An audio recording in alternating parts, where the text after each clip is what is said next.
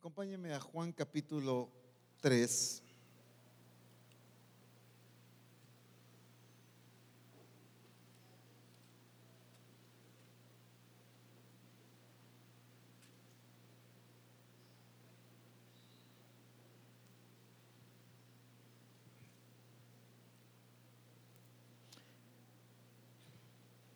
Desde antes del Congreso, en el Congreso hemos estado hablando sobre la predicación de las buenas nuevas, la predicación del Evangelio, la importancia de dar la buena noticia. Y quiero enfocar algunos puntos de la importancia de esto y el cuidado que debemos tener en ciertos aspectos.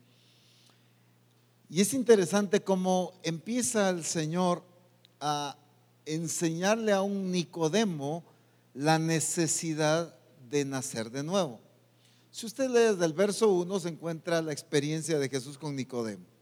Le habla de esa importancia de nacer de nuevo. Nicodemo pues en su razonamiento empieza a ver la situación desde otra perspectiva. Jesús lo corrige y le enseña que el que no nace del agua y del espíritu no puede entrar al reino de Dios.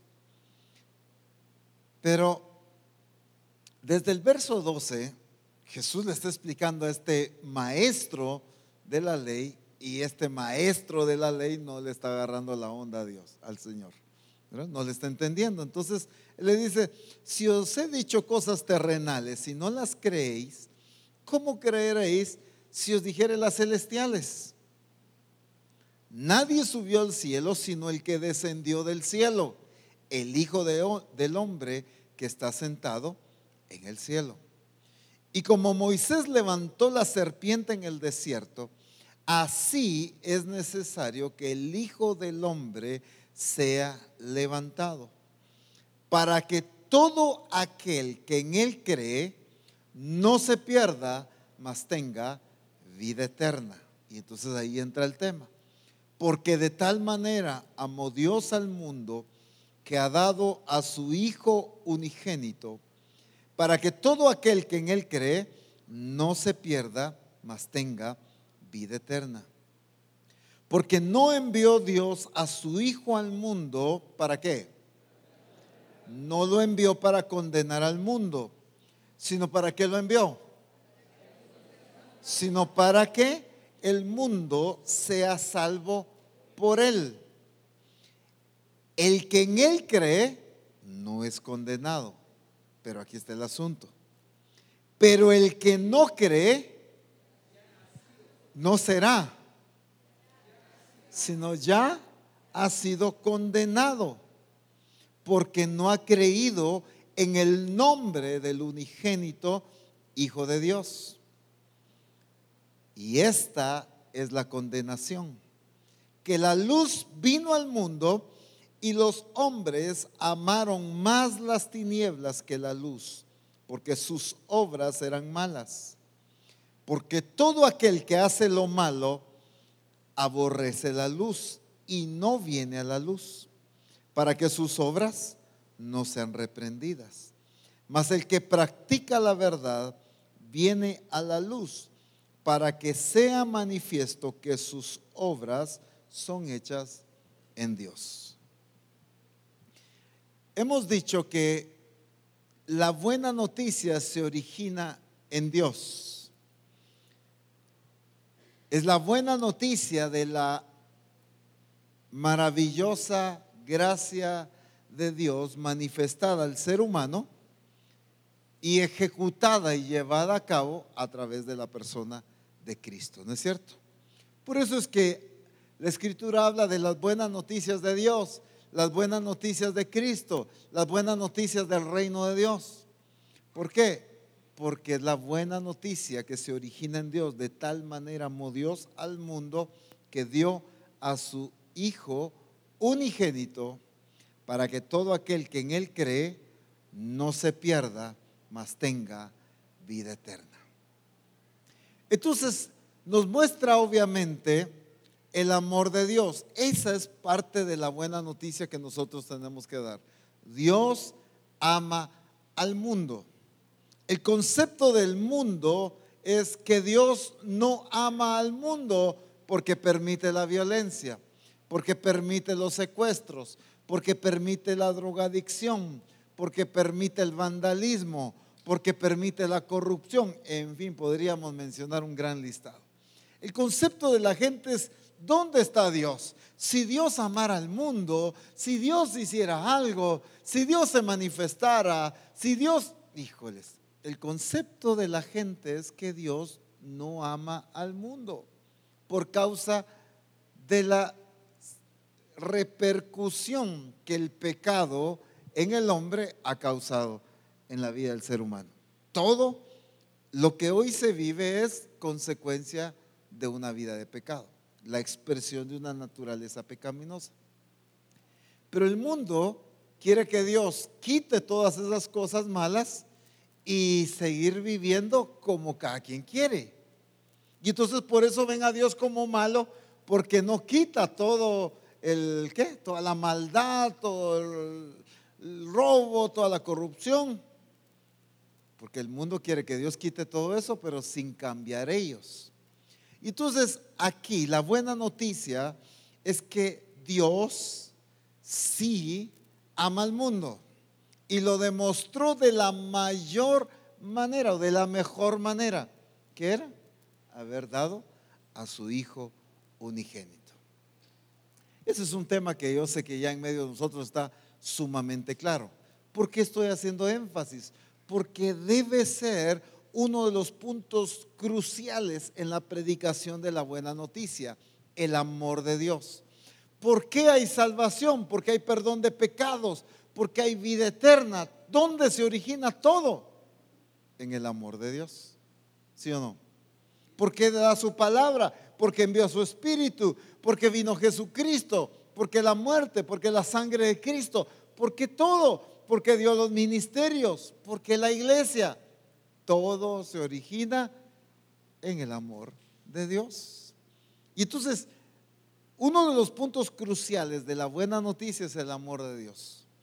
Por eso es que el enemigo ha querido cambiar y ha cambiado en mucha gente el concepto del amor de Dios.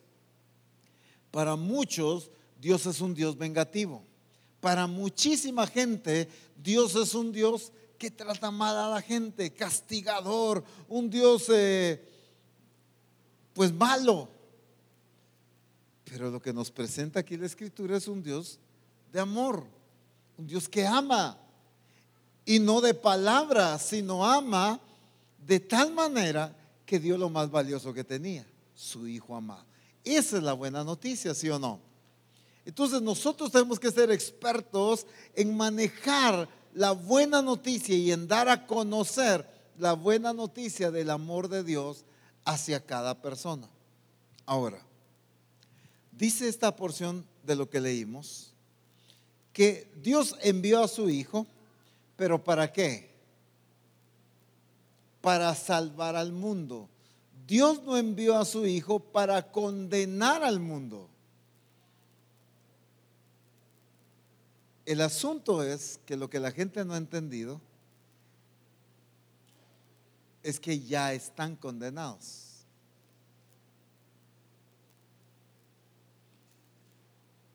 El problema de la iglesia cuando no con, conoce, cuando no utiliza correctamente la buena noticia, es que el mensaje que va a dar es de condenación. No es una buena noticia, es una noticia de juicio, es una noticia de condenación. Cristo no vino a condenar al mundo, Cristo vino a salvar al mundo. El asunto es cómo estamos dando esa noticia. Ahora, Quiero poner un ejemplo, Uriel, si puedes venir. ¿Qué pasa aquí? Pongamos el ejemplo ahorita de una persona que no conoce a Jesucristo, vive fuera de Cristo. Entonces su naturaleza es una naturaleza pecaminosa, ¿sí o no? Y la escritura dice que por cuanto todos pecaron están destituidos de la gloria de Dios, está separado de Dios. Hay una enemistad entre Dios y esta persona por causa de la naturaleza del pecado. Pero Dios envía a su Hijo no para condenarlo, sino para salvarlo. Si cree en Cristo, es salvo. Pero si no cree en Cristo, él ya es condenado. O sea, no vino a condenar, él ya es condenado.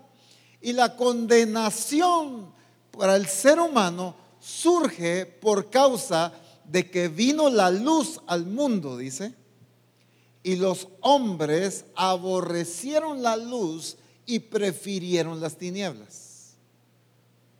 Cuando Jesús vino, la gente quiso rechazar a Jesús y prefirió seguir en su rebeldía, apartados de Dios. Entonces, todos están condenados. Hay una condenación por causa de que la luz vino al mundo y el hombre, estoy hablando del ser humano, rechazó la luz y prefirió vivir en tinieblas.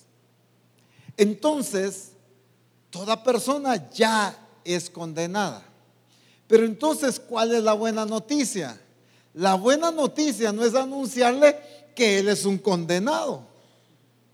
La buena noticia es que Cristo quiere salvarlo, porque ya está condenado. La buena noticia, sí, es hacerle ver su condición, pero no atacarlo y condenarlo y enjuiciarlo, encarcelarlo y de todo hacemos ya con la persona.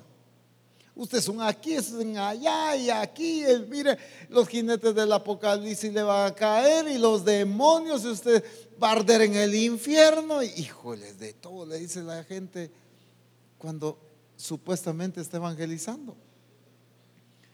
Ese es un mensaje de condenación. Cuando el mensaje que nos ha sido entregado es de reconciliación, no de acusación. Es un mensaje para reconciliar a esta persona con Dios. Pero ¿cómo? No es a través de un mensaje de acusación, es a través de un mensaje que le dé a él la buena noticia, que sí puede ser quitada esa condenación que hay en él. Ahora, ¿usted tiene un familiar que no conoce a Cristo? ese familiar está condenado. Usted tiene un amigo que no conoce a Cristo, ese amigo está condenado. Usted tiene un vecino que no conoce a Cristo, ese vecino está condenado. No vamos a llegar nosotros a condenarlo, él ya está condenado. Lo que vamos a llegar nosotros es a darle la buena noticia que el amor de Dios se manifiesta en él a través de la persona de Cristo para rescatarlo de esa condenación. Hay una diferencia en ese anuncio.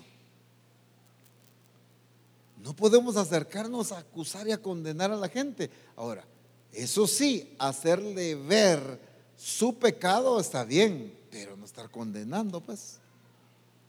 Sí, definitivamente hay que hacerle notorio su naturaleza, su condición. Pero se dan cuenta que lo que regularmente atacamos son los frutos de la naturaleza pecaminosa. Deje la borrachera, deje la mentira.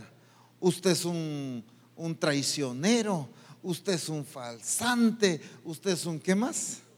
un corrupto, usted es un aquí, y atacamos todos los frutos de la naturaleza pecaminosa, pero no atacamos la raíz,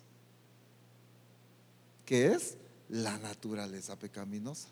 ¿Y cómo se ataca la naturaleza pecaminosa? Libertando a la persona de la esclavitud de esa naturaleza solo a través de darle la buena noticia que en Cristo Jesús hay perdón de pecados. Y por medio de Cristo Él puede ser salvo de esa naturaleza y por medio del nuevo nacimiento Él tener una nueva naturaleza en Cristo Jesús. Estoy resumiendo, por supuesto, ¿verdad? Pero entonces la buena noticia para esta persona es enseñarle que hay una solución para la condición que está. su naturaleza pecaminosa, pero la condenación que tiene. Porque la escritura dice, no vino a condenar, pero el que no cree ya ha sido condenado, porque no ha creído en el nombre del unigénito Hijo de Dios. Significa que toda persona en la faz de esta tierra que no ha creído en el nombre del unigénito Hijo de Dios, ¿en qué condición está? En condenación. Toda persona. Pero si mire tan amable, si tan eh, bondadoso, viera cómo ayuda, cuánta obra social hace, cuánto colabora, qué bien educa a sus hijos. Todo eso es bueno, pues qué bien que hace todo eso. Pero la condenación no se la quita con buenas obras. Por eso dice, no es por obras para que nadie se gloríe, sino es por la gracia y el favor de Dios. Es por lo que Dios hace en él a través de la persona de Cristo. No es de lo que él haga a la sociedad, no es de lo que él haga a su familia, no es de lo que él haga a las demás personas. Obviamente no estamos hablando de que no va a haber frutos de buenas obras, ¿verdad? Estamos hablando que no es por medio de esas obras que Él es salvo, no es por medio de esas buenas obras que Él es libertado y es libre de esa condenación, sino es solamente a través de la obra de Jesucristo, libertándolo a Él por causa de su muerte, de su sepultura y de su, de su resurrección. Por causa de la obra de Cristo aplicada en Él, como ya hemos enseñado a través de que confesare con su boca que Jesús es el Señor y creyera en su corazón que Dios le levantó de los muertos, será salvo. Conforme las escrituras lo establece, el que se arrepiente obtiene perdón de pecados. El que se arrepiente y confiesa sus pecados es perdonado. Por eso es importante todo el mensaje de la buena noticia. Pero lo que quiero resaltar ahorita es esta parte de la condenación. Toda persona que no ha creído en el nombre del unigénito Hijo de Dios está en una condición de condenación. Ahora, ¿cuál es la condenación? ¿Por qué surgió la condenación? El apóstol eh, o Jesús mismo, perdón, lo aclara. Y esta es la condenación, ¿verdad? O Juan más bien, ¿verdad? Lo aclara. Y esta es la condenación, que la luz vino al mundo, hablando de Cristo, y los hombres amaron más las tinieblas que la luz. Ahora, ¿por qué? Porque sus obras eran malas. ¿Qué es lo que pasa con una persona? Eh, voy a poner el ejemplo de una mujer. ¿Alguna de las señoritas, alguna de las hermanas aquí se maquilla en oscuras? ¿Quién de ustedes se maquilla en oscuras? Totalmente en oscuridad. ¿Cómo creen ustedes que terminarían ustedes maquillándose en plena oscuridad? Así negro, todo, oscuro totalmente. Te agarra el pintalabios, eh, ¿qué más? El rubor y todo eso que usan, ¿verdad? Como 50 mil herramientas ahí para todo lo que... Es que abren la maleta para sacar no sé cuántas cosas ahí. ¿Cómo creerían ustedes que sería el resultado de alguien maquillándose en plena oscuridad? ¿Cómo sería? deficiente, muy misericordiosa esa expresión. Fatal, horrible, por ahí vamos. Pero eso no se descubriría hasta que se encienda la luz. La persona se puede maquillar en oscuridad y si llega otro en la misma oscuridad, no va a notar nada, pues. Pero cuando enciende la luz, ¿verdad? ¿Qué pasó ahí?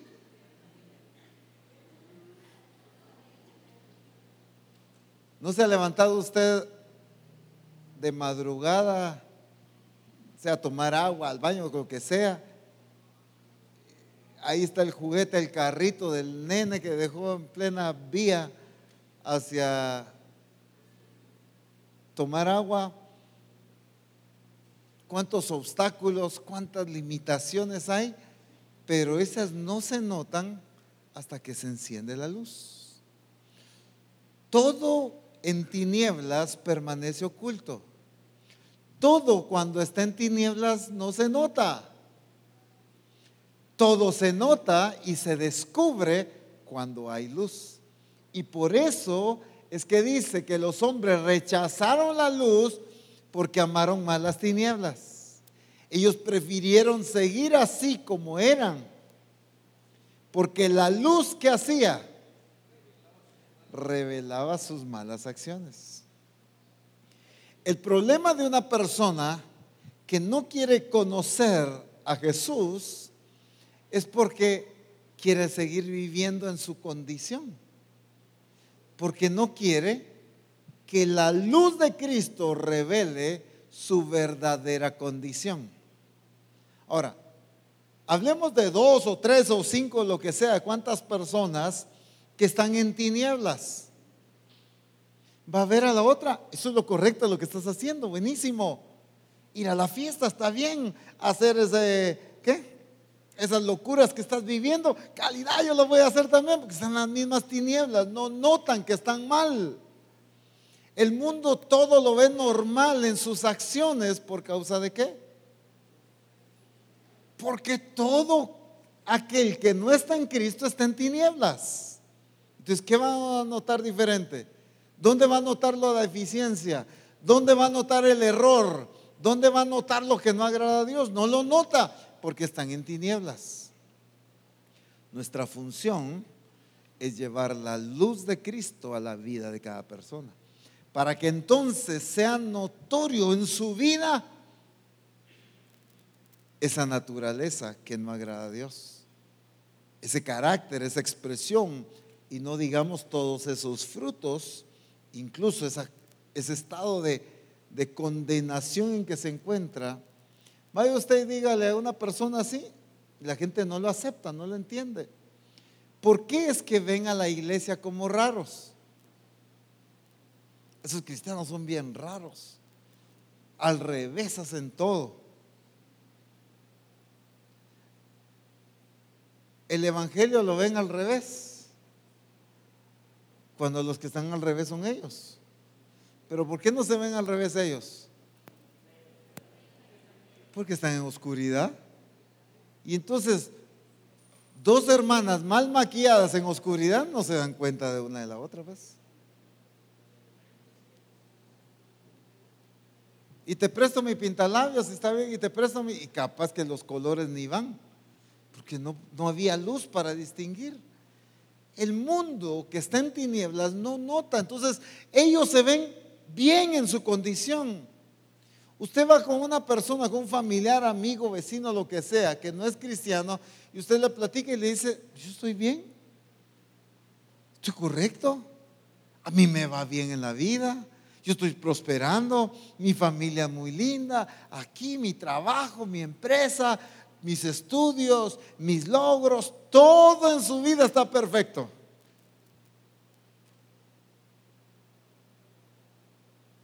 ¿Por qué no lo notan? Porque están en tinieblas. ¿Qué es lo que necesitan? La luz de Cristo. Pero entonces aquí es donde viene la palabra y dice, el Dios de este siglo ha cegado el entendimiento de los incrédulos para que no les resplandezca la luz del Evangelio de la gloria de Cristo. ¿Cuál es nuestra función, hermanos? ¿Cuál es nuestra función? Ah, con razón el Señor dijo, vosotros sois la luz del mundo. Mientras yo no alumbre su vida, entonces él se va a seguir viendo que no necesita a Dios. ¿No han platicado con personas que no conocen a Cristo? Yo no necesito a Dios, todo me va bien. prosperando, estoy alcanzando mis metas, he tenido logros, esto, lo otro, tengo casa, tengo carro, tengo familia, tengo negocio. Híjoles, todo le va bien. ¿Qué es lo que le hace falta a estas personas? La luz de Cristo para que vean la gran necesidad que ellos tienen y el estado y la condición en que se encuentran, que están condenados que hay una naturaleza pecaminosa en su vida y por eso están separados y destituidos de la gloria de Dios. Pero para eso se necesita una iglesia que sea luz llevando la luz de Cristo a la vida de cada persona. Porque ¿qué dice? El que en Él cree no es condenado. ¿Alguno aquí cree en Él? Usted no es condenado. La condenación, o voy a decirlo de otra manera, usted ya fue libre de esa condenación. ¿Por causa de qué? De haber creído. Pero aquel mi familiar, amigo, vecino, compañero, lo que sea, que no ha creído en el nombre del unigénito Hijo de Dios, está condenado. Y entonces necesitamos llevar la predicación de la buena noticia, que la única manera en que esta persona ya no esté condenada es creyendo en el nombre del unigénito Hijo de Dios. Y por supuesto hacer todas las cosas conforme a la Escritura. Entonces es salvo y es libre de esa condenación, porque el que cree no es condenado. Pero el que no cree, ay, es que usted me viene aquí a condenar. No, le vengo a anunciar y a mostrar que usted ya está condenado. Pues. Tu responsabilidad no es ir a condenar a nadie. La iglesia no, a la iglesia no le corresponde andar condenando a nadie pero sí hacerle entender que si no ha creído en Cristo, esa persona ya está condenada. Hay una gran diferencia. Nosotros no vamos a ir a condenar a nadie. Vamos a avisarles que están condenados si no han creído en Cristo. Hacerles notorio, hacerles ver que en su situación están condenados. Esa es la responsabilidad de la iglesia. Gracias. Ahora, dice Hechos capítulo 19.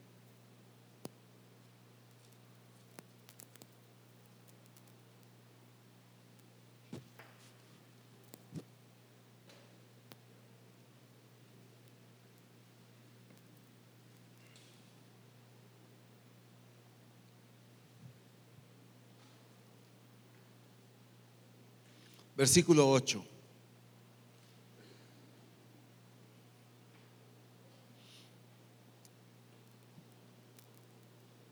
Y entrando Pablo en la sinagoga, habló con denuedo por espacio de tres meses, discutiendo, y pongan atención a esta palabra, ¿y qué?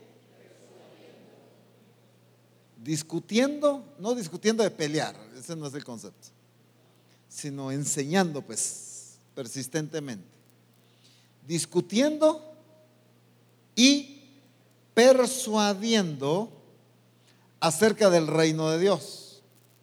Pero endureciéndose algunos y no creyendo, maldiciendo el camino delante de la multitud, se apartó Pablo de ellos y separó a los discípulos discutiendo cada día en la escuela de uno llamado tirano.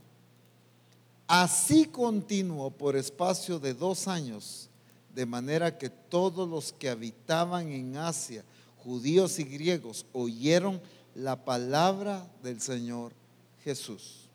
Entendamos lo que pasó aquí. Y esto nos sirve para reforzar la diferencia de mensajes y enseñanzas que debemos de cuidar dar acorde a la condición de cada persona. Cuando Pablo llega a Éfeso, encuentra a unos discípulos, eran más o menos 12 discípulos. Y Pablo les pregunta si habían sido bautizados con el Espíritu Santo. Y ellos dicen, ni siquiera sabemos si hay Espíritu Santo. ¿Y entonces con qué fueron bautizados? Pues con el bautismo de Juan, dijeron nada más. Él les explica, Juan bautizó para arrepentimiento y los bautiza en el nombre de Jesús, dice la palabra. Corrigió eso que había en ellos. Entonces fueron llenos del Espíritu. Pero esto fue con estos discípulos. Pero entra a la sinagoga con todos los judíos y empieza a enseñarles, a persuadirlos de que creyeran en Cristo. Cuando la escritura habla de persuadir, no está hablando de manipular. El concepto persuadir no es manipulación. No es que me lo envolví y cayó. No, eso no es persuadir. Persuadir es demostrar con la escritura para que en su entendimiento ellos puedan reconocer el señorío de Cristo. Pero es interesante porque muchos cristianos dicen voy a predicar la buena noticia, voy a evangelizar. Y mira, esto, no, no, gracias, no quiero y no lo acepto, lo que sea. Y bueno, no quiere, no era voluntad de Dios. Y voy con otro, o medio hablamos y esa palabra persuadir, ¿qué significa? No qué significa la palabra, sino qué implicó, pues. no se dio por vencido. Comprobarle a través de la escritura. Fíjese que lo hizo por espacio de tres meses. Haga cuenta, cada sábado. ¿Cuántos sábados eran? Doce reuniones. Y si usted lee en la escritura, el apóstol Pablo no era alguien que hablaba cinco minutos algo nuestro compañero, ¿verdad? Hubo una ocasión que toda la noche pasó predicando hasta que amaneció. Y ahí estaba la gente oyendo el mensaje. Toda una noche. Imagínense. O sea, lo que quiero decir es cuántas veces él siguió insistiendo, persuadiendo, enseñando, insistía, mostraba con la escritura, lo confirmaba con la escritura. Miren, cuánta, cuánto énfasis, cuánta eh, valentía, pero cuánta determinación había en él de convencerlos y que entendieran que Jesús era el Señor. La evangelización debe ser persuasiva, no manipuladora, persuasiva. La evangelización debe ir y dar en el punto, en el blanco, pero debe insistir, debe convencer. Miren, Jesús siendo el Hijo de Dios, dice que después de haber resucitado, se presentó a los discípulos dice la escritura, con pruebas indubitables, demostrándoles que era Él el que había resucitado. No solo les dijo, miren ustedes, ya resucité, miren mis manos, miren mis pies, así que acéptenlo ya ahí, pues. Con muchas pruebas indubitables, dice la escritura. Les enseñó, o sea, Jesús fue persuasivo en que los discípulos entendieran que Él verdaderamente había resucitado. Esto significa que la predicación de la buena noticia debe ser persuasiva. No solamente ahí, yo ya tiré la palabra y dice la escritura que la palabra no regresa vacía. No, esa es excusa para ya no ser persuasivos. Aunque es una realidad. Eso es cierto, la palabra no regresa vacía.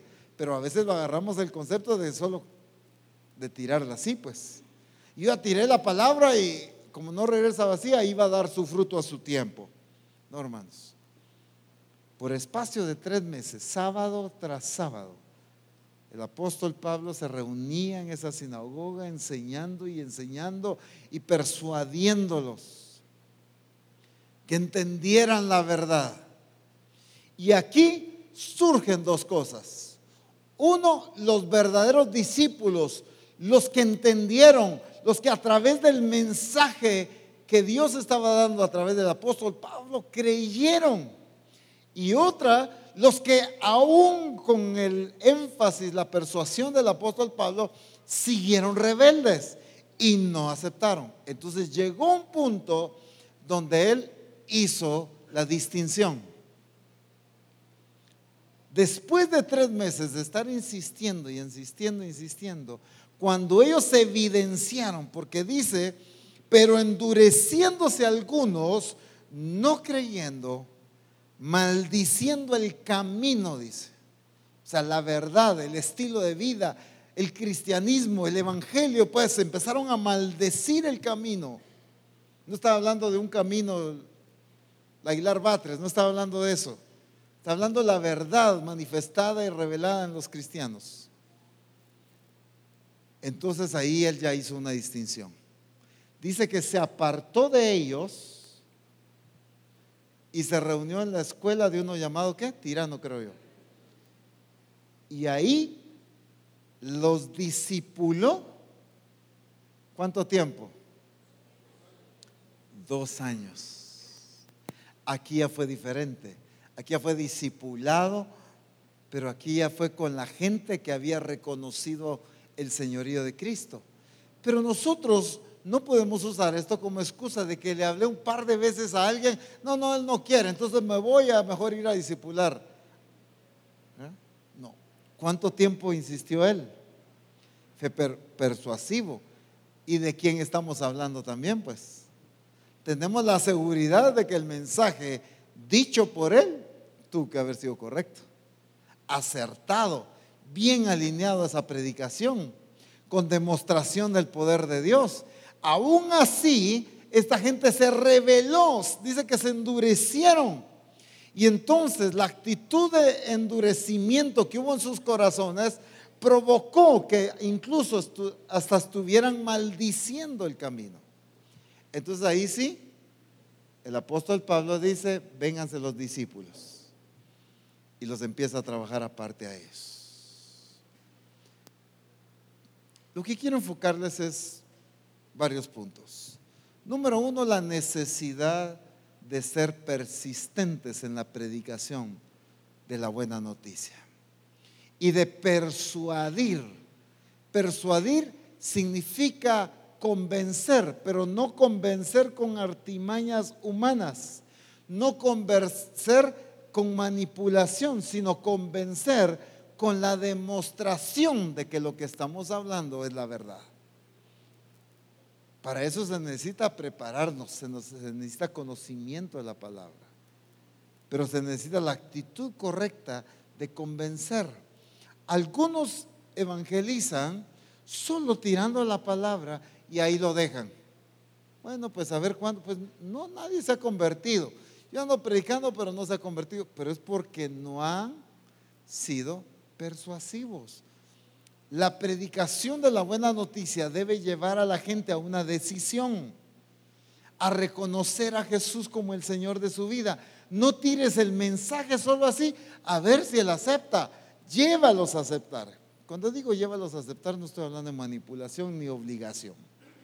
Eso es ya claro, pues, ¿verdad? Pero mejor lo, lo especifico por aquello que alguien oiga y, ay, están mandando a obligar a la gente. Aquí no obligamos a nadie, ¿no es cierto? Pero sí es importante enseñarles y convencerlos. ¿Recuerdan cuando el Señor nos ordenó con el bautismo? En aquel entonces, porque pues antes del bautismo se practicaba con un entendimiento diferente, con objetivos diferentes. Y el Señor nos enseñó el verdadero bautismo y pues nos bautizamos correctamente, así como el apóstol Pablo corrigió a estos aquí en Éfeso se habían bautizado en un bautismo que no era el que tenían que bautizarse y los bautizó de nuevo. Correctamente, pues.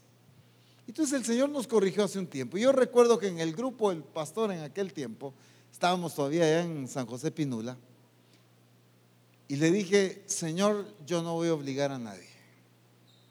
Porque esto no puede ser por obligación, esto tiene que ser por entendimiento. Así que me voy a esforzar por darles a entender y por explicarles con tu palabra lo correcto, hasta el momento que de ellos salga decirme, apóstol, ¿y cuándo nos bautizamos? Entonces yo dije, voy a entender que entonces los llevé a entender lo correcto. Pero creo que, ¿y cómo se va a bautizar? Bautícese, hombre, bautícese. Y sí, vaya, pues es que para que no me sigan insistiendo, lo mismo Dios, pues. Eso no ningún sentido.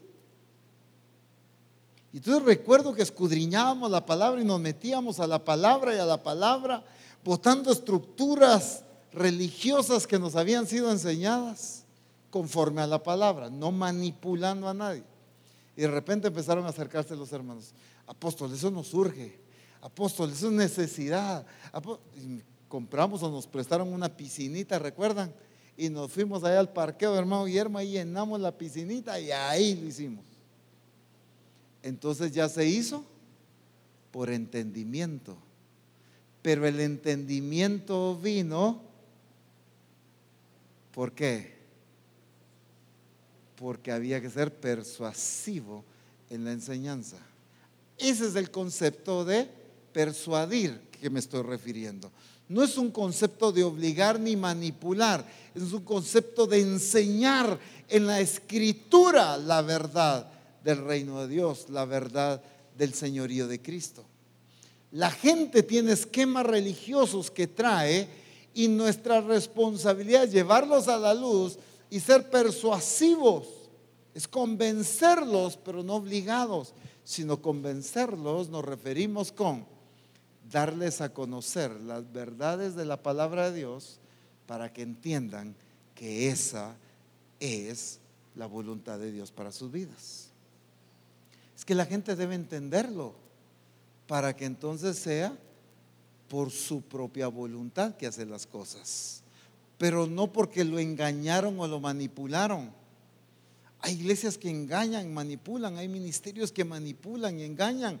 No deben haber discipuladores que engañen ni manipulen a nadie, ni pastores, sino que sean persistentes, sean persuasivos en su enseñanza, en su predicación, hasta que la gente entienda que esa es la verdad de Dios para ellos.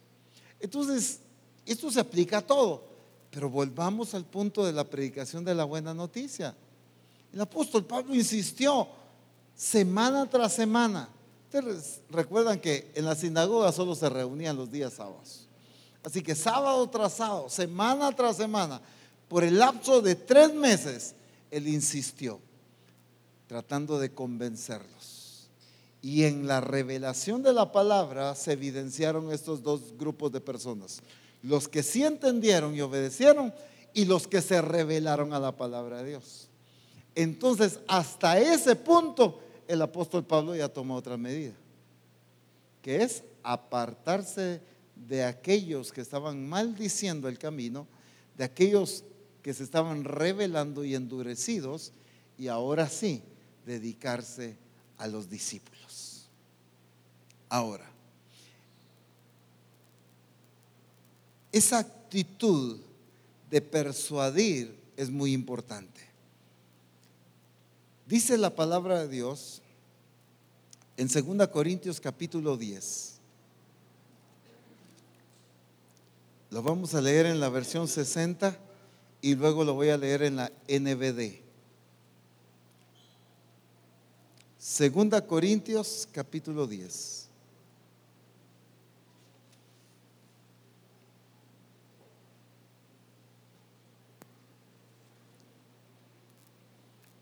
Versículo 3 al 5. Pues aunque andamos en la carne, no militamos según la carne ¿Sí lo encontraron? ¿Sí? Ok. Porque las armas de nuestra milicia no son carnales, sino poderosas en Dios para la destrucción de fortalezas, derribando, ¿qué cosa? Argumentos y toda altivez que se levanta contra el conocimiento de Dios y llevando cautivo todo pensamiento a la obediencia a Cristo.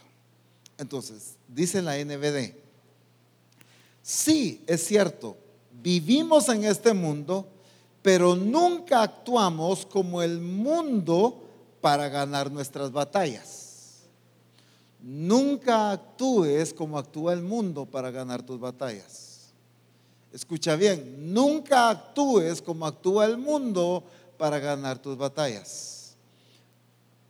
Porque aunque vivimos en este mundo, no militamos según este mundo.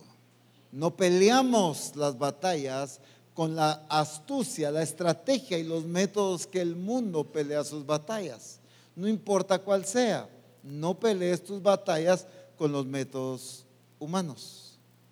Sino, por eso dice, para destruir las fortalezas del mal, no empleamos armas humanas, sino las armas del poder de Dios.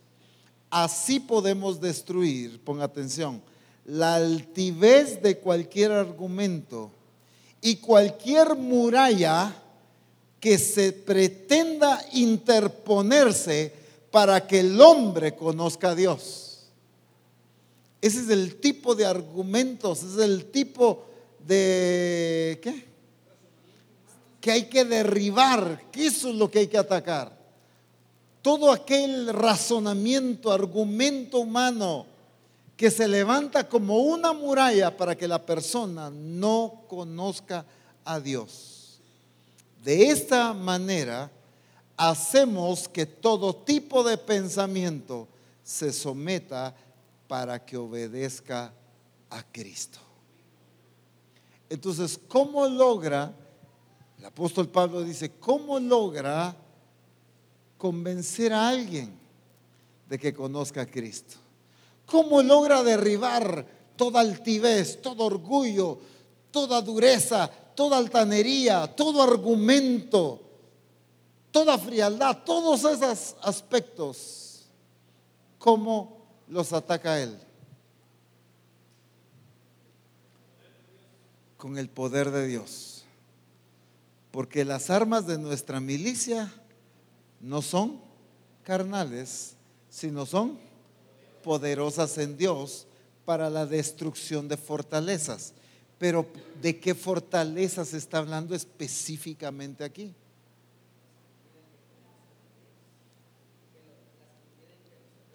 Las que impiden que el hombre conozca a Dios. ¿Qué más? todo razonamiento humano que se levanta contra la verdad de Dios. Así es. La altivez de todo argumento, todo argumento que se levanta, que quiere cegar, que quiere mantener a la persona en su rebeldía, separados de Dios. No, no, es que mire, yo lo creo en lo que toco, yo no creo en lo que no miro. A mí la ciencia, a mí la demostración, a mí demuéstremelo científicamente, ahí sí creo. Empiezan los argumentos, empieza la altivez, empieza el razonamiento. Ahora, ¿cómo vamos a atacar? ¿Cómo vamos a pelear esa batalla? No como humanamente se pelean las batallas, sino como con la manifestación del poder de Dios. ¿Pero a qué nos referimos? ¿Cuáles son las armas de nuestra milicia? ¿Cuáles son las armas de nuestra milicia? Una, por ejemplo, la palabra de Dios.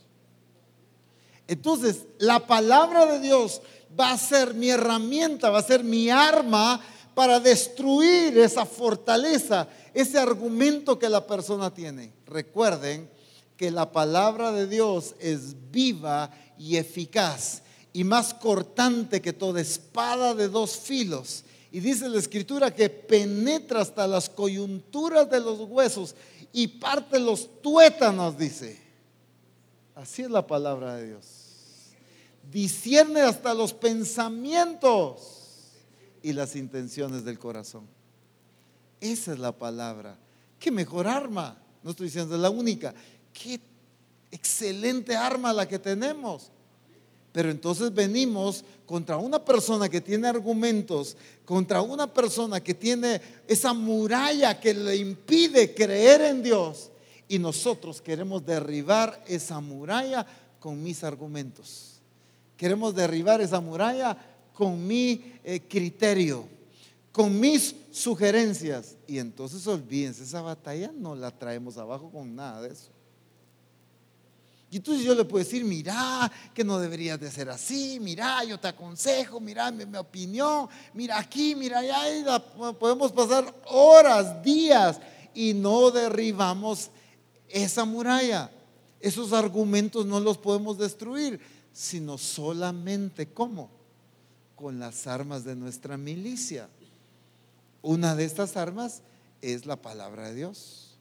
La palabra de Dios tiene el poder para convencer, para redarguir, para hacer y alumbrar el entendimiento de una persona. Pero para eso necesitamos ser discípulos, hijos de Dios, capaces de utilizar esta arma. Ay, Dios santo. Eh, espérame, eh, yo digo que no, pero mira, es bonito, es que Dios es lindo, mira, tan hermoso, mira cómo nos ayuda. Le decimos tantas cosas hermosas, pero no usamos la palabra para derribar esos argumentos.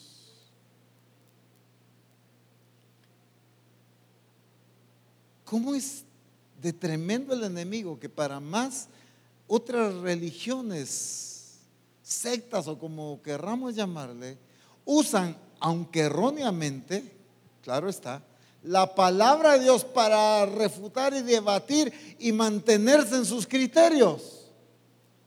Y nosotros, teniendo la verdad, lo que menos usamos es esta arma tan poderosa. La palabra de Dios es viva y es es viva y es es viva y es ¿qué significa? Es eficaz logra su objetivo, es asertiva, da el resultado,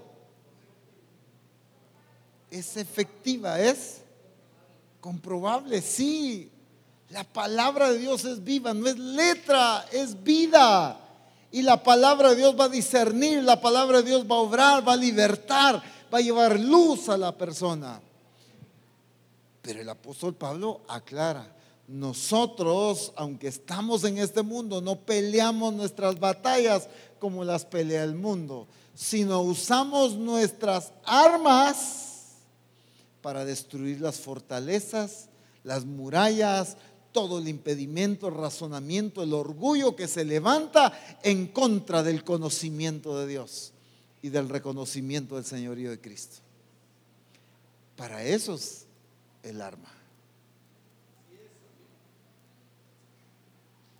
Si algo quiere Dios en este tiempo, es discípulos, no me van a malinterpretar, discípulos bien armados con la palabra de Dios. Discípulos bien armados con el conocimiento de la palabra de Dios.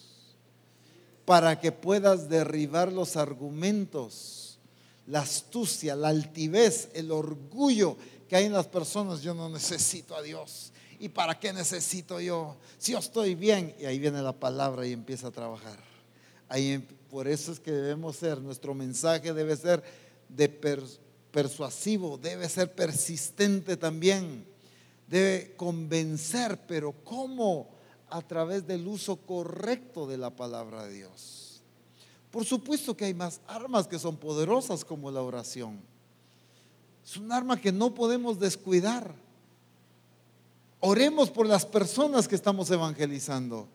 Oremos y declaremos el entendimiento abierto. Declaremos que se quita esa ceguera de su entendimiento para que resplandezca en ellos la luz del Evangelio de la gloria de Cristo. La oración es muy importante, pero no nos excusemos en orar sin evangelizar, pues. Entonces, usamos una herramienta, pero no adecuadamente. Vamos a orar por la persona, pero le vamos a predicar la buena noticia. Eso es importante, las armas de nuestra milicia. Y voy a volverlo a leer en esta versión. Sino las armas del poder de Dios. Así podemos destruir la altivez de cualquier argumento, cualquier muralla que pretenda interponerse para que el hombre conozca a Dios. De esta manera hacemos todo tipo de pensamiento se someta para, para que obedezca a Cristo. ¿Cómo? Uy, que me lo convencí. No, hermanos, si la gente no debe venir porque usted lo convenció con sus fuerzas, lo convenció sí con la palabra de Dios.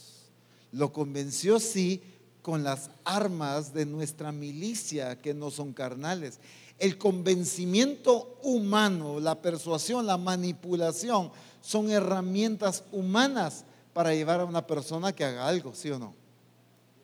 Pero el cristiano no puede usar esas armas.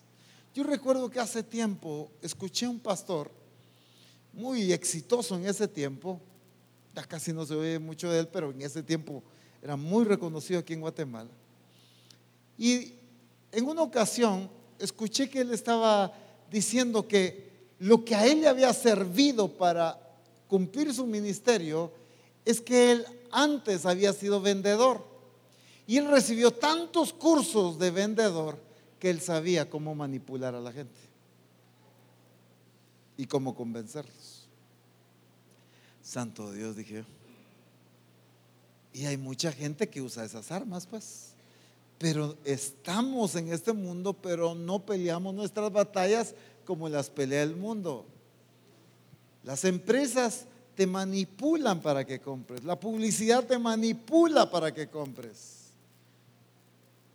Ya entre poco empiezan los anuncios de Navidad y empiezan a bombardearte todo el tiempo. Y sí, hay que ir a comprar y nos gastamos todo el dinero. Enero es un mes de aflicción porque nos gastamos todo el dinero en, en diciembre y en enero vienen las inscripciones y bien manipulados. Porque el mundo usa sus armas de manipulación para llevar a las personas a una determinada acción. Pero nosotros no podemos usar esas armas. Las armas que nosotros tenemos para convencer es la demostración de la verdad de Dios. Dios no quiere gente manipulada en su reino. ¿De qué le sirve gente manipulada? Él lo que quiere es gente lúcida, con claridad en su entendimiento, que ella misma decidió reconocer que Él es Señor y someter su voluntad a la voluntad de Cristo. Eso es lo que Él quiere. Gente clara, con claridad en su entendimiento de por qué hace las cosas. Porque adora a Dios, porque sirve a Dios. Pero todo por qué? Porque hay claridad. Pero porque ha habido un uso correcto de las armas que el Señor nos ha dado. Para la destrucción de fortalezas. ¿Qué más dice en otras versiones? Póngale atención a esas fortalezas, a esos, eh, esos muros, como dice esta versión.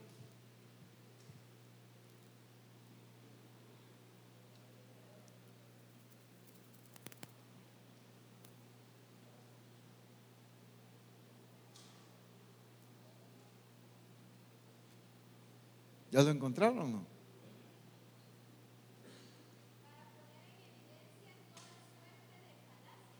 para poner en evidencia toda suerte de falacia. ¿Qué más?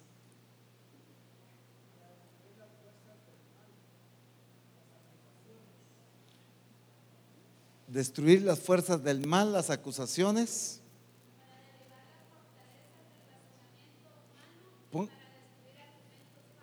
Pónganle atención a este punto. ¿Cómo dice? Las fortalezas de qué? Una de las fortalezas con las que usted se va a topar al evangelizar es el razonamiento humano. Dígame si no. No, pero es que yo no le hallo lógica a esto, pero si mire, si yo si lo vemos desde este punto de vista, pero mire, yo no entiendo porque debiera ser, ahí está el razonamiento como decimos aquí en Guatemala echando punta ese razonamiento impide que una persona venga a Cristo. Y entonces, pero ¿cómo derribamos ese razonamiento? ¿Cómo derribamos ese razonamiento?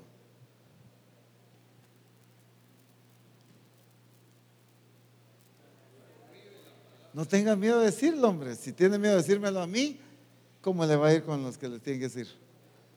Con la palabra de Dios, con las escrituras con lo que verdaderamente es la verdad.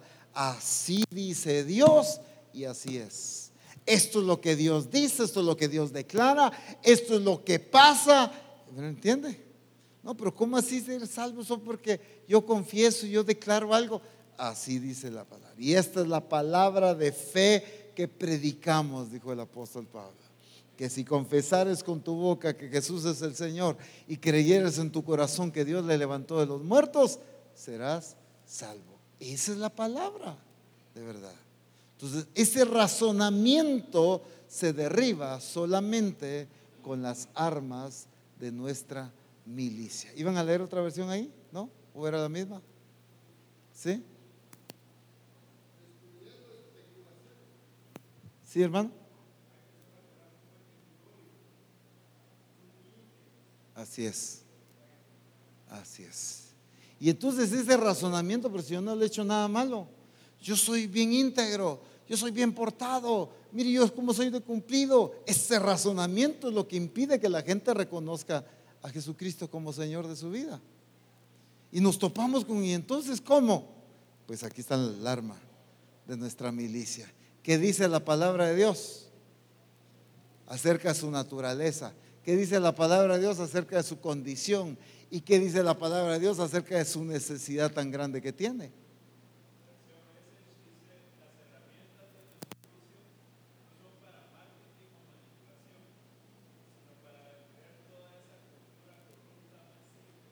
Esta la vas a tener que venir a leer aquí. Pongan la atención a esa versión.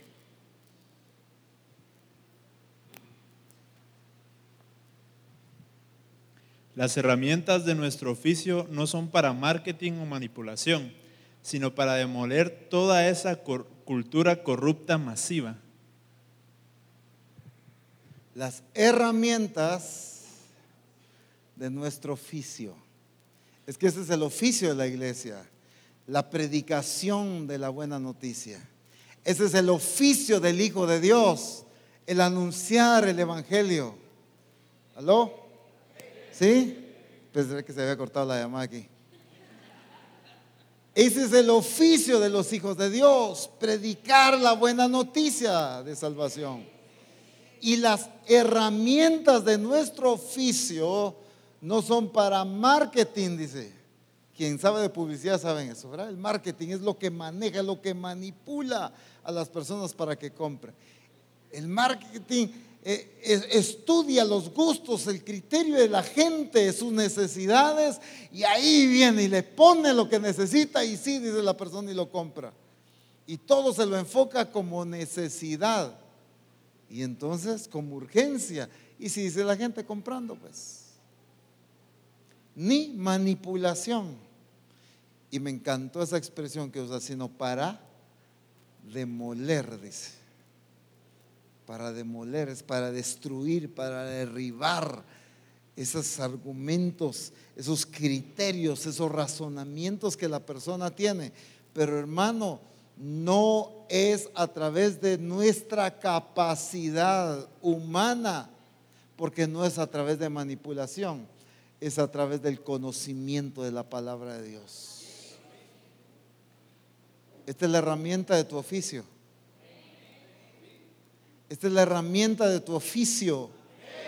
Conoce la herramienta, úsala, escudriña la herramienta, aprende a compartirla, porque esta es la herramienta de nuestro oficio, sea para un inconverso esta es la herramienta para anunciar la buena noticia. Sea para discipulado, esta es la herramienta para enseñar la transformación y la imagen de Cristo. Esta siempre va a ser la herramienta, la palabra de Dios. Pero necesitamos conocer la herramienta para usarla correctamente. Y recuerden esto, ¿cómo invocarán, dice la palabra? en quien no han creído. ¿Y cómo creerán? En quien no han oído.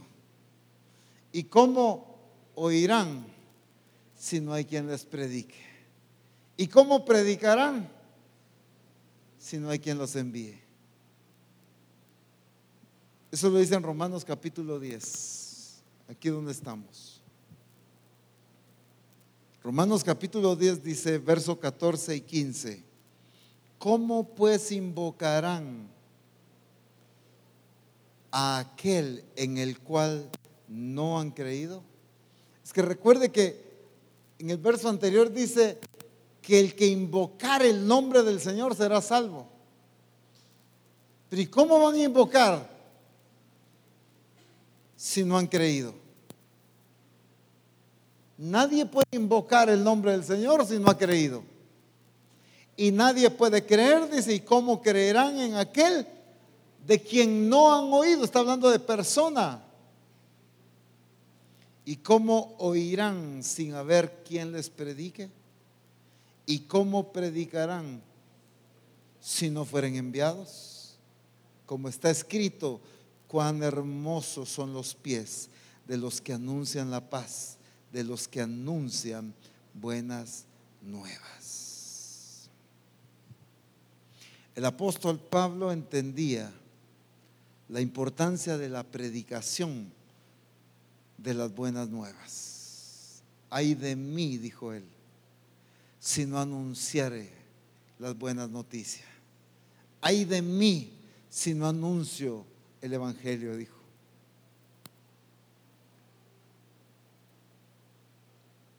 ¿Y cómo van a oír los demás si no hay quien les predique? La cosecha está lista, la mies está madura, pero la manera de recogerla es con gente que vaya y predique la buena noticia. No hay otra forma. A Dios le plació salvar a la gente a través de la locura de la predicación, dijo el apóstol Pablo. Ese es el diseño de Dios. Ese es el diseño establecido por Dios. Si tú quieres hacerlo de otra manera, no es lo correcto. La forma correcta es la predicación del Evangelio. Ese es el diseño que Dios estableció. Así que es la mejor forma. Hoy estamos tan inteligentes como iglesia que nos inventamos otras formas de hacerlo mejores que la que Dios inventó. Al menos eso cree la gente, pues. Y entonces hay muchas cosas que la iglesia está haciendo, pero dejó de hacer lo que el Señor diseñó que se debía hacer. Y es la predicación de la buena noticia. La sede central ha sido y es enviada a predicar la buena noticia. Misión Cristiana del Calvario ha sido enviada a predicar la buena noticia. No necesariamente en actividades programadas, sino como estilo de vida. Utilizando la herramienta de qué? De nuestro oficio. ¿Cuál es tu oficio? ¿Cuál es tu oficio? ¿Cuál es tu oficio? Ah, mi oficio es tomar fotos, apóstol. Cantar, tocar un instrumento, grabar video. Mi oficio es, eh, ¿qué? Cualquier otra cosa. Gloria a Dios por todo eso. Pero nuestro oficio, ¿qué? Pudiéramos decir. principal, general, básico, elemental, necesario, vital, es la predicación del Evangelio. Para eso fuimos llamados. Todo lo demás es bueno y es necesario, pero jamás sustituye ninguna actividad de iglesia debe sustituir el llamamiento más importante que el Hijo de Dios tiene, el anunciar la buena noticia, la predicación del Evangelio del reino de Dios. Pónganse de pie, por favor. El buen uso de la palabra de verdad. Por eso es que debemos prepararnos, conocer adecuadamente este instrumento, esta herramienta de nuestro oficio, de la responsabilidad que tenemos. Esta es la herramienta. Apóstol, pero mire, cuando nos sacan un folletito ahí y cuando nos sacan unas fotocopias, eh, páseme un bosquejo. No, ahí lo tiene usted. Escudriñelo, conózcalo. Y predique conforme el Espíritu Santo lo dirige en el momento. Estoy hablando de predique la buena noticia. Ya el Señor nos aclaró que hay predicación de la buena noticia. Hay también los primeros rudimentos y hay también un discipulado y una enseñanza que lleva a la transformación. Estamos enfatizando la predicación de la buena noticia.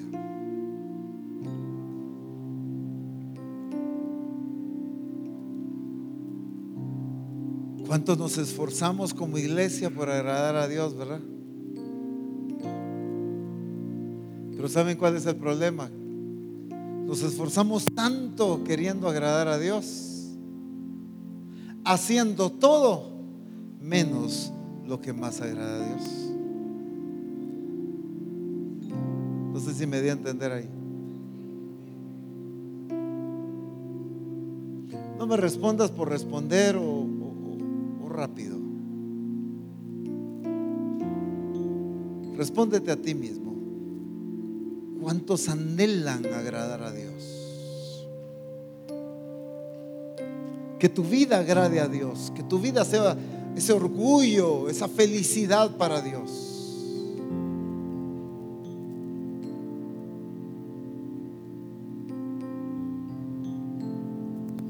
sin duda alguna le va a gustar que enseñes a los niños. Sin duda alguna le va a gustar que seas discipulador. Sin duda alguna va a estar contento con que tomes fotografías, que cantes, que toques un instrumento. Sin duda alguna le va a gustar. Pero hay algo que el Señor más anhela que hagamos. Y es lo que más hemos descuidado. La predicación del Evangelio. La predicación de la buena noticia.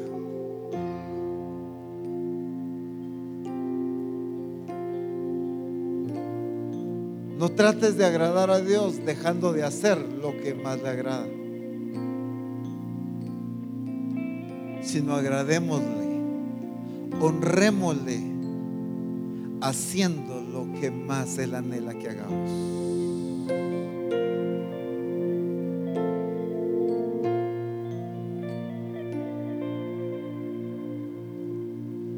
Más glorioso que ha pasado en toda la historia es que Dios envió a su Hijo. Y es que ese Hijo que Dios envió murió en la cruz del Calvario, fue sepultado y resucitó lo mejor que le ha pasado al mundo entero. Es la mejor noticia que podemos darle a las personas, no una noticia de algo histórico. Ah, preciso ya lo sé. No, no, no es ese concepto de noticia. Es la noticia que es lo que más necesitan entender y reconocer. Y es lo que Jesús hizo ahí Es lo que Dios hizo a través de Cristo ahí. Esa es la mejor noticia. Delante de Dios ahí.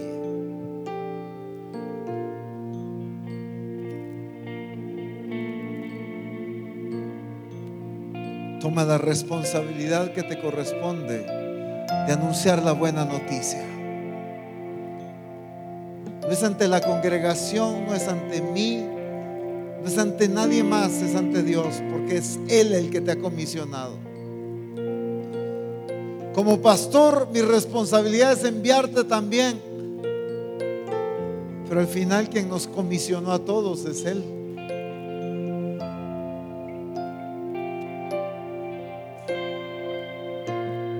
Y nadie tiene excusa porque Él mismo dijo, id y predicad el Evangelio a toda criatura. Así que enviados ya somos. Solo tú y el Señor ahí. Toma esa responsabilidad de cumplir lo que más anhela Dios que cumplamos. De hacer lo que más quiere Él que hagamos y de hacerlo como Él quiere que lo hagamos.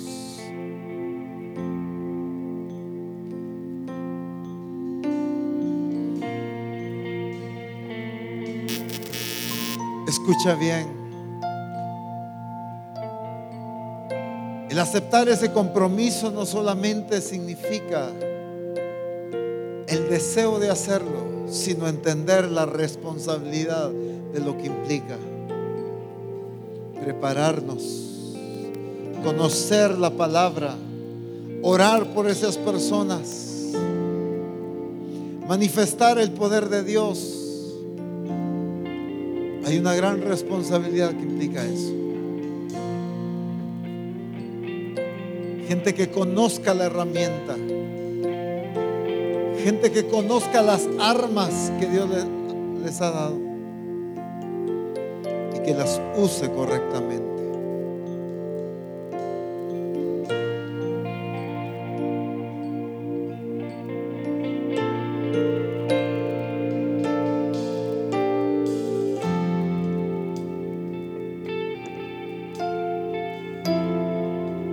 Mejor que te puede pasar no es predicar en un congreso, sino es anunciar la buena noticia a aquel que necesita ser salvo.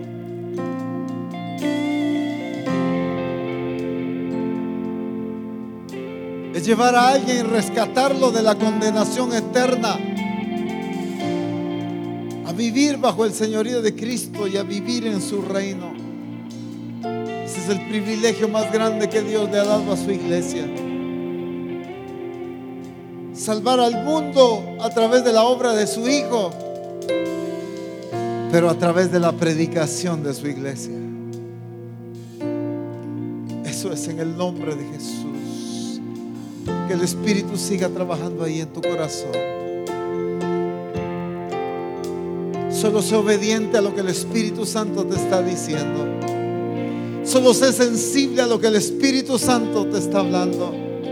No endurezcas tu corazón así como aquellos endurecieron a la palabra.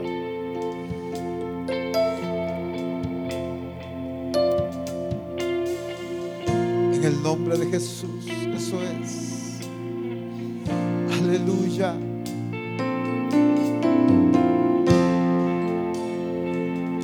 Bendito su nombre. Bendito el nombre de Jesús.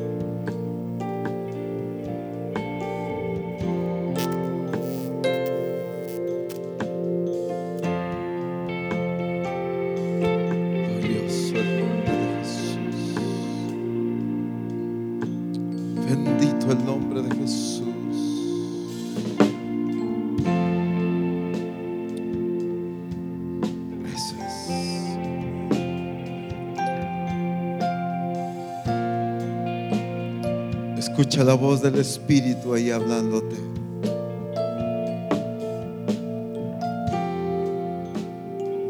Sede central, escucha el Espíritu Santo ahí donde estás.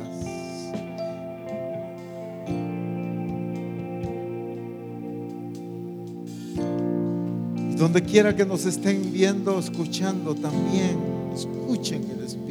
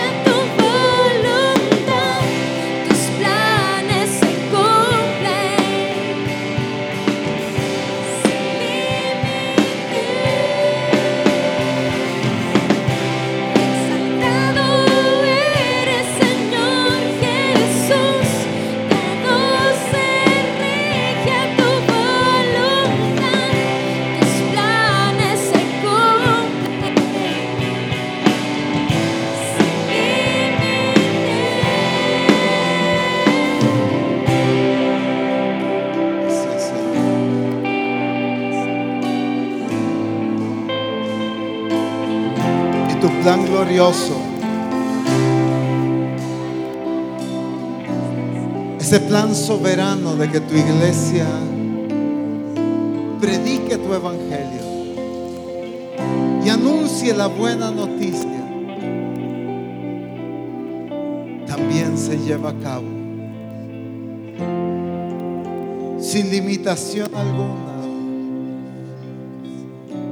Ese plan perfecto se lleva a cabo en plenitud en medio de nosotros.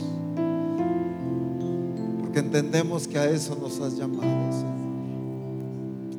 En el nombre glorioso de Cristo Jesús, te damos gracias,